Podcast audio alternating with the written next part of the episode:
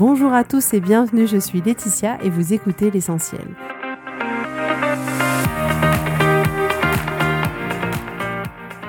L'essentiel est le podcast de coaching où je partage avec vous les outils et les techniques pour vous permettre d'avancer et d'avoir la vie que vous voulez. Je souhaite vraiment que ce podcast vous inspire et surtout vous encourage à passer à l'action. Vous pourrez retrouver toutes les notes de l'épisode sur www.laetitiamonaca.com. Pour ne rien louper, abonnez-vous au podcast sur la plateforme d'écoute que vous utilisez pour être tenu informé des nouveaux épisodes. Et pour finir, si vous avez aimé ce podcast ou tout simplement que vous pensez qu'il peut aider d'autres personnes, parlez-en autour de vous, ce serait super chouette. Et laissez-moi 5 étoiles et un petit mot sympa. Ça m'aidera énormément à le faire découvrir et ça fait toujours plaisir. Voilà. Je vous souhaite à tous une bonne écoute.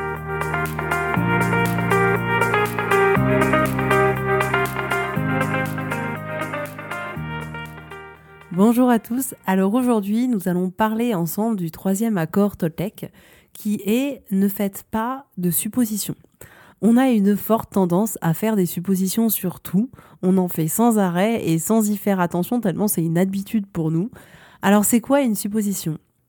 C'est l'action de supposer, d'admettre quelque chose en hypothèse. La supposition, c'est une invention de notre part sur ce qu'on vit. Cette supposition, elle est complètement fondée sur notre système de croyance. Et ce n'est en rien la réalité. Mais cette supposition, elle se transforme en une fraction de seconde en une certitude. Alors pourquoi faisons-nous des suppositions? En fait, le monde est complexe et notre espèce n'a pas tellement de moyens de se défendre. On court pas vite, on ne sait pas voler, euh, on ne sait pas se battre avec un lion à la force de nos mains, donc on a dû faire des suppositions pour survivre. Et on ne peut pas attendre qu'il y ait un lion devant nous pour nous enfuir. On a besoin de supposer et notre cerveau du coup veut simplement nous protéger. Ces suppositions, elles nous influencent en permanence et elles peuvent être très utiles. Mais il y a un décalage entre la réalité et la supposition que nous apporte notre cerveau. Les suppositions, elles sont imprécises et approximatives. Mais nous, on est persuadés que c'est quelque chose de sûr. On est persuadé avoir tout compris et du coup, on imagine souvent le pire scénario et malheureusement celui qui nous fait le plus souffrir. Les suppositions sont vraiment à l'origine de beaucoup de nos peines. Par exemple, on va supposer que si notre ami euh, oublie notre anniversaire, ben ça veut dire quelque chose. Que s'il y a une fille qui nous regarde bizarrement, ben ça veut dire qu'elle nous aime pas. Que si notre boss euh, nous a pas donné le projet qu'on voulait, ben en fait on suppose que ça veut dire qu'on est nul.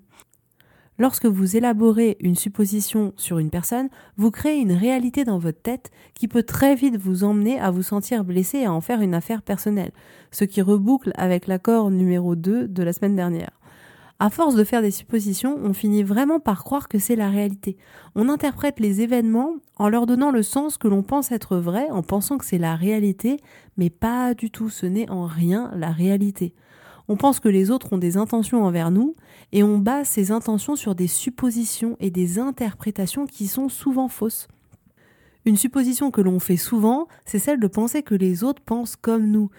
On a beaucoup de mal à se mettre à la place des autres. Pour nous, les autres ont la même perception du monde que nous. On oublie que ça n'est pas le cas et on oublie que chacun peut réagir différemment face à la même situation. On pense qu'il devrait savoir, comprendre et voir comme nous on voit, mais ça, c'est pas possible. On pense qu'il n'y a qu'une vérité que tout le monde pense pareil et devrait agir de la même manière que nous. Et c'est bien de là que viennent nos scénarios et nos interprétations.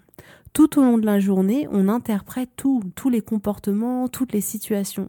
Notre esprit, c'est un peu Netflix à lui tout seul. Il crée des séries de folie à partir de détails avec un suspense insoutenable. Prenons un exemple que j'aime beaucoup, les SMS. Les SMS, c'est un bon moyen d'illustrer notre tendance à supposer rapidement les choses. Je pense que vous savez de quoi je parle. Déjà, quand on lit un SMS, on interprète tout, mais alors vraiment tout. Et c'est pire depuis que, par exemple, d'iPhone à iPhone, on peut voir si les personnes, elles ont lu nos messages ou sur WhatsApp, on voit les deux petites coches, ça veut dire, ah, il a lu, c'est bon et tout. Et, du coup, par exemple, euh, moi, je sais que ma mère, elle m'envoie euh, un message à chaque fois que je pars en vacances, même à 36 ans. Euh, elle a toujours peur que j'arrive pas à destination. Donc bon, ça me fait rire, mais je sais qu'en tant que maman, je serais, je serais pareil. Et du coup, elle m'envoie un message avec Est-ce que t'es bien arrivé Petite tête inquiète, petite tête qui réfléchit, suivie de trois petits cœurs, ta maman qui t'aime pour toujours. Alors déjà là, j'ai l'impression que c'est un message d'adieu qu'elle m'envoie. Alors moi, je viens d'arriver en fait. Mais sauf que moi, j'ai trois fauves qui viennent de faire 6 heures de route, donc je les lâche dans le jardin pendant que Guillaume sort les valises, et moi je commence à préparer le déjeuner. Parce que oui, en général, on essaye de partir vers 5 heures du matin pour faciliter le voyage. Mais en attendant, j'ai complètement oublié de répondre au message de ma maman, excuse-moi maman.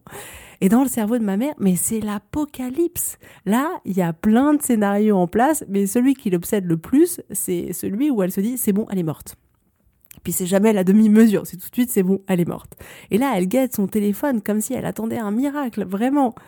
Et effectivement, elle s'est dit, mais c'est pas possible. Là, j'ai vu qu'elle avait lu le message, mais elle n'a pas répondu. Donc si elle n'a pas répondu, je suppose qu'elle n'est pas en capacité de répondre. Et du coup, elle se fait son scénario et elle s'inquiète de plus en plus. Je suis vraiment désolée. Je suis quelqu'un qui est connu pour ne pas répondre de manière très rapide à mes messages. Alors, il y a aussi les smileys. Alors, ça aussi, j'adore les smileys. Par exemple, il y a votre femme qui vous envoie un smiley avec une petite tête qui boude. Vous savez, là, la petite tête avec euh, le petit sourire à l'envers. Et là, vous supposez qu'elle n'est pas contente. Vous vous dites, c'est bon, elle est énervée. Qu'est-ce que j'ai pas fait? Qu'est-ce que j'ai oublié de faire? J'ai dû faire un truc de travers. Vous repassez tout le scénario depuis ce matin, depuis que vous, le réveil a sonné. Vous vous dites non mais c'est pas possible, il doit se passer quelque chose.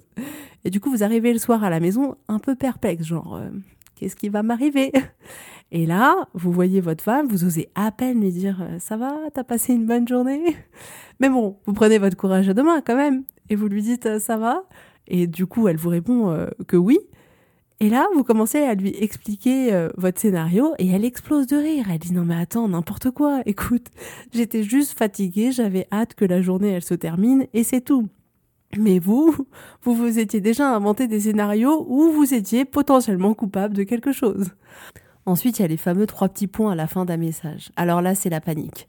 Là, les suppositions, elles commencent, mais alors vraiment de manière instantanée, je crois. Euh, par exemple, je sais pas, vous avez 16 ans et il y a votre père qui vous envoie un message, il faut qu'on parle. Trois petits points. Alors là, c'est mon Dieu. C'est bon, il a appris que, que je fumais, il a appris que j'avais eu 4 en maths, euh, il a appris que je m'étais fait coller 3 euh, heures mercredi, vous vous dites c'est bon, là il y a un problème. Donc vous rentrez chez vous, vous faites pas le malin, vous dites c'est bon, qu'est-ce qui va m'arriver aussi? Et en fait, votre père il dit écoute, faut qu'on parle, en fait on aimerait partir cet été mais faire un truc complètement différent. Et en fait, il n'y avait rien de grave. Mais alors, tout de suite, les trois petits points, ça vous a fait supposer beaucoup, beaucoup, beaucoup de choses. Autre caractéristique du SMS, le temps de réponse. Par exemple, vous venez de rencontrer euh, une nouvelle femme qui vous plaît beaucoup. Vous lui renvoyez un message après une soirée où, où, vous avez été au restaurant, vous avez appris à vous découvrir, vous vous êtes parlé longuement. Et vous lui envoyez un message et elle répond dans les cinq minutes qui suivent votre message. Ah là aussi, j'adore. J'adore les hommes. La réaction, elle est presque cliché. C'est-à-dire que la fille, si elle répond tout de suite, ça veut dire c'est bon. Elle est à fond. Là, je l'ai mise dans ma poche. Alors que potentiellement, pas du tout. Et de la même manière que s'il y a une personne qui vous répond pas assez vite, alors là, tout de suite, vous allez supposer que cette personne, elle vous respecte pas, qu'elle vous aime pas, qu'elle n'a pas envie de vous voir, qu'elle n'a pas envie de vous parler, etc., etc. Ensuite, il y a les mots. J'adore. Vous envoyez par exemple à votre mari euh, Tu peux passer prendre euh, du pain ce soir? Et là, il répond Ok, en majuscule. Alors, déjà, les majuscules, ça vous contrarie. Si vous êtes un homme, évitez de mettre des majuscules dans un message à destination de votre femme, sauf si c'est juste pour écrire Je t'aime en majuscule. Et là, vous vous dites euh, C'est bon, en fait, il a pas envie, ça le saoule. Et puis en plus, euh, même pas à la fin, il me dit euh, bonne journée ma chérie ou, ou, un petit mot sympa. Et là aussi, la création du film Netflix est en plein tournage. Bref, sachez qu'un seul SMS de trois mots, même de un mot ou même de un smiley, peut entraîner des heures de conversation. C'est tellement amusant. Et on est tous pareils. C'est pas pour rien que souvent on dit ah c'est dangereux les SMS, hein, euh, parce qu'on se comprend pas toujours. Mais tu m'étonnes. On suppose qu'il y a une bombe nucléaire derrière chaque message. Disons que ça peut rendre la vie un peu explosive quand même. Prenons un autre exemple. Vous venez voir votre patron le matin et vous lui dites que vous aimeriez le voir parce que vous voulez discuter d'un projet avec lui. Et là, il vous dit euh, J'ai pas le temps, euh, j'ai pas que ça à faire. Et là, les suppositions arrivent en une fraction de seconde. Il m'aime pas, il me respecte pas, il veut pas me voir, il doit me trouver nul, et là, le tourbillon de souffrance vous envahit. Alors que dans les faits, vous ne savez pas pourquoi il vous a dit ça. Peut-être qu'il a juste pas le temps, parce que son N plus 1 attend son compte rendu et qu'il a eu droit à un savon, et certes, la manière de vous dire non n'aura pas été douce et n'aura pas respecté votre manuel, mais en rien sa manière de répondre vous concernait. Mais vous êtes convaincu que oui, et convaincu que c'est la seule possibilité. Le paradoxe avec les suppositions, c'est que souvent, on en veut aux autres pour des choses qu'ils n'ont pas faites et qu'ils n'ont pas dites. On leur en veut simplement pour le film que l'on s'est fait dans notre tête et qui nous semble être la réalité. Alors moi, je vous propose une méthode hyper simple, roulement de tambour. Osez poser des questions. Ça éviterait tellement de problèmes inutiles. Vous pourriez demander à votre patron d'avoir plus d'explications et lui poser la question. Vous êtes peut-être pressé, vous préférez que je revienne plus tard, peut-être que je vous ai contrarié, et il dira oui ou il dira non. Mais au moins, vous saurez. Et une fois que vous aurez les éléments, vous aurez plus besoin de faire des suppositions. On élabore vraiment des suppositions dans tout un tas de situations. Je vous propose d'arrêter les suppositions dans vos relations sentimentales, dans vos relations avec les autres, d'arrêter les suppositions sur vous-même, d'arrêter les suppositions sur les faits. Prenons un dernier exemple. Si votre enfant se dispute avec sa petite sœur, les deux pleurent. Vous allez le voir et vous lui demandez ce qui s'est passé parce que ben oui, souvent on demande aux grands ce qui s'est passé. Euh, enfin, en fonction de l'âge, du moins. Et là, il répond pas. Alors vous insistez et il répond toujours pas. Et là, vous vous dites, c'est bon, il est coupable. Sinon, il parlerait. C'est qu'il doit être responsable de quelque chose. Et puis après, vous vous dites, bah, je vais supposer que peut-être euh, il a un problème avec moi et qu'il fait exprès de pas répondre pour m'embêter. Alors que dans les faits, c'est juste un petit garçon qui a du mal à exprimer ce qu'il ressent quand ça va pas et en rien ça n'est lié à vous. Les suppositions que vous avez faites n'étaient pas les bonnes. Alors vraiment arrêtez les suppositions, dans la majorité des cas, elles sont fausses. Acceptez les autres comme ils sont et ne supposez pas que vous allez les changer. Mettez du relief. Ne croyez pas tout savoir d'une situation. Évitez les a priori. Demandez-vous pourquoi les choses sont ce qu'elles sont. Posez des questions, ne supposez pas les informations que vous n'avez pas. Posez plutôt des questions claires. Pourquoi tu dis ceci ou pour quelle raison tu as fait cela? Demandez des explications lorsque ce n'est pas clair pour vous. Vous avez le droit de poser toutes les questions que vous voulez et la personne est libre d'accepter d'y répondre ou pas. Si vous avez un besoin, une envie, les autres ne peuvent pas le deviner. Essayez pas d'attendre d'eux qui fassent une supposition pour trouver quel est votre besoin ou votre envie. Faites une demande qui sera claire à leurs yeux et vraiment, vous augmenterez nettement vos chances que l'autre réponde à votre demande. Il y a autant de vérité que de personnes. Si je crois en quelque chose, je n'ai pas forcément raison et je n'ai pas forcément tort. Gardez en tête que les autres ne voient pas forcément le monde comme vous. Ce troisième accord est aussi simple que les deux autres, mais aussi difficile à mettre en application. Quand le nouveau scénario Netflix commence dans votre tête, prenez du recul. Dites-vous, oulala mon cerveau, où est-ce que tu m'emmènes? Prenez-le avec humour et essayez juste de rester factuel. Vraiment, dans chaque situation, intéressez-vous juste aux faits, aux données qui peuvent être prouvées devant un tribunal. Le reste n'est que supposition et souvent les suppositions ne sont pas du tout correctes.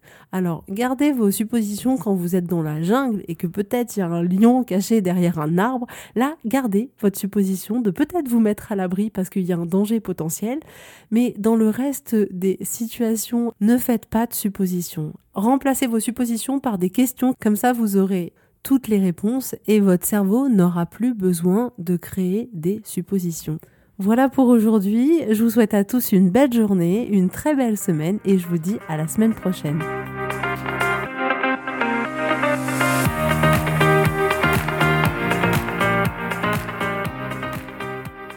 Merci à tous d'avoir écouté l'essentiel. Si vous avez aimé ce podcast, prenez quelques secondes pour me laisser un avis, ça m'aidera énormément. Et pour plus d'informations, rendez-vous sur laetitiamonaca.com.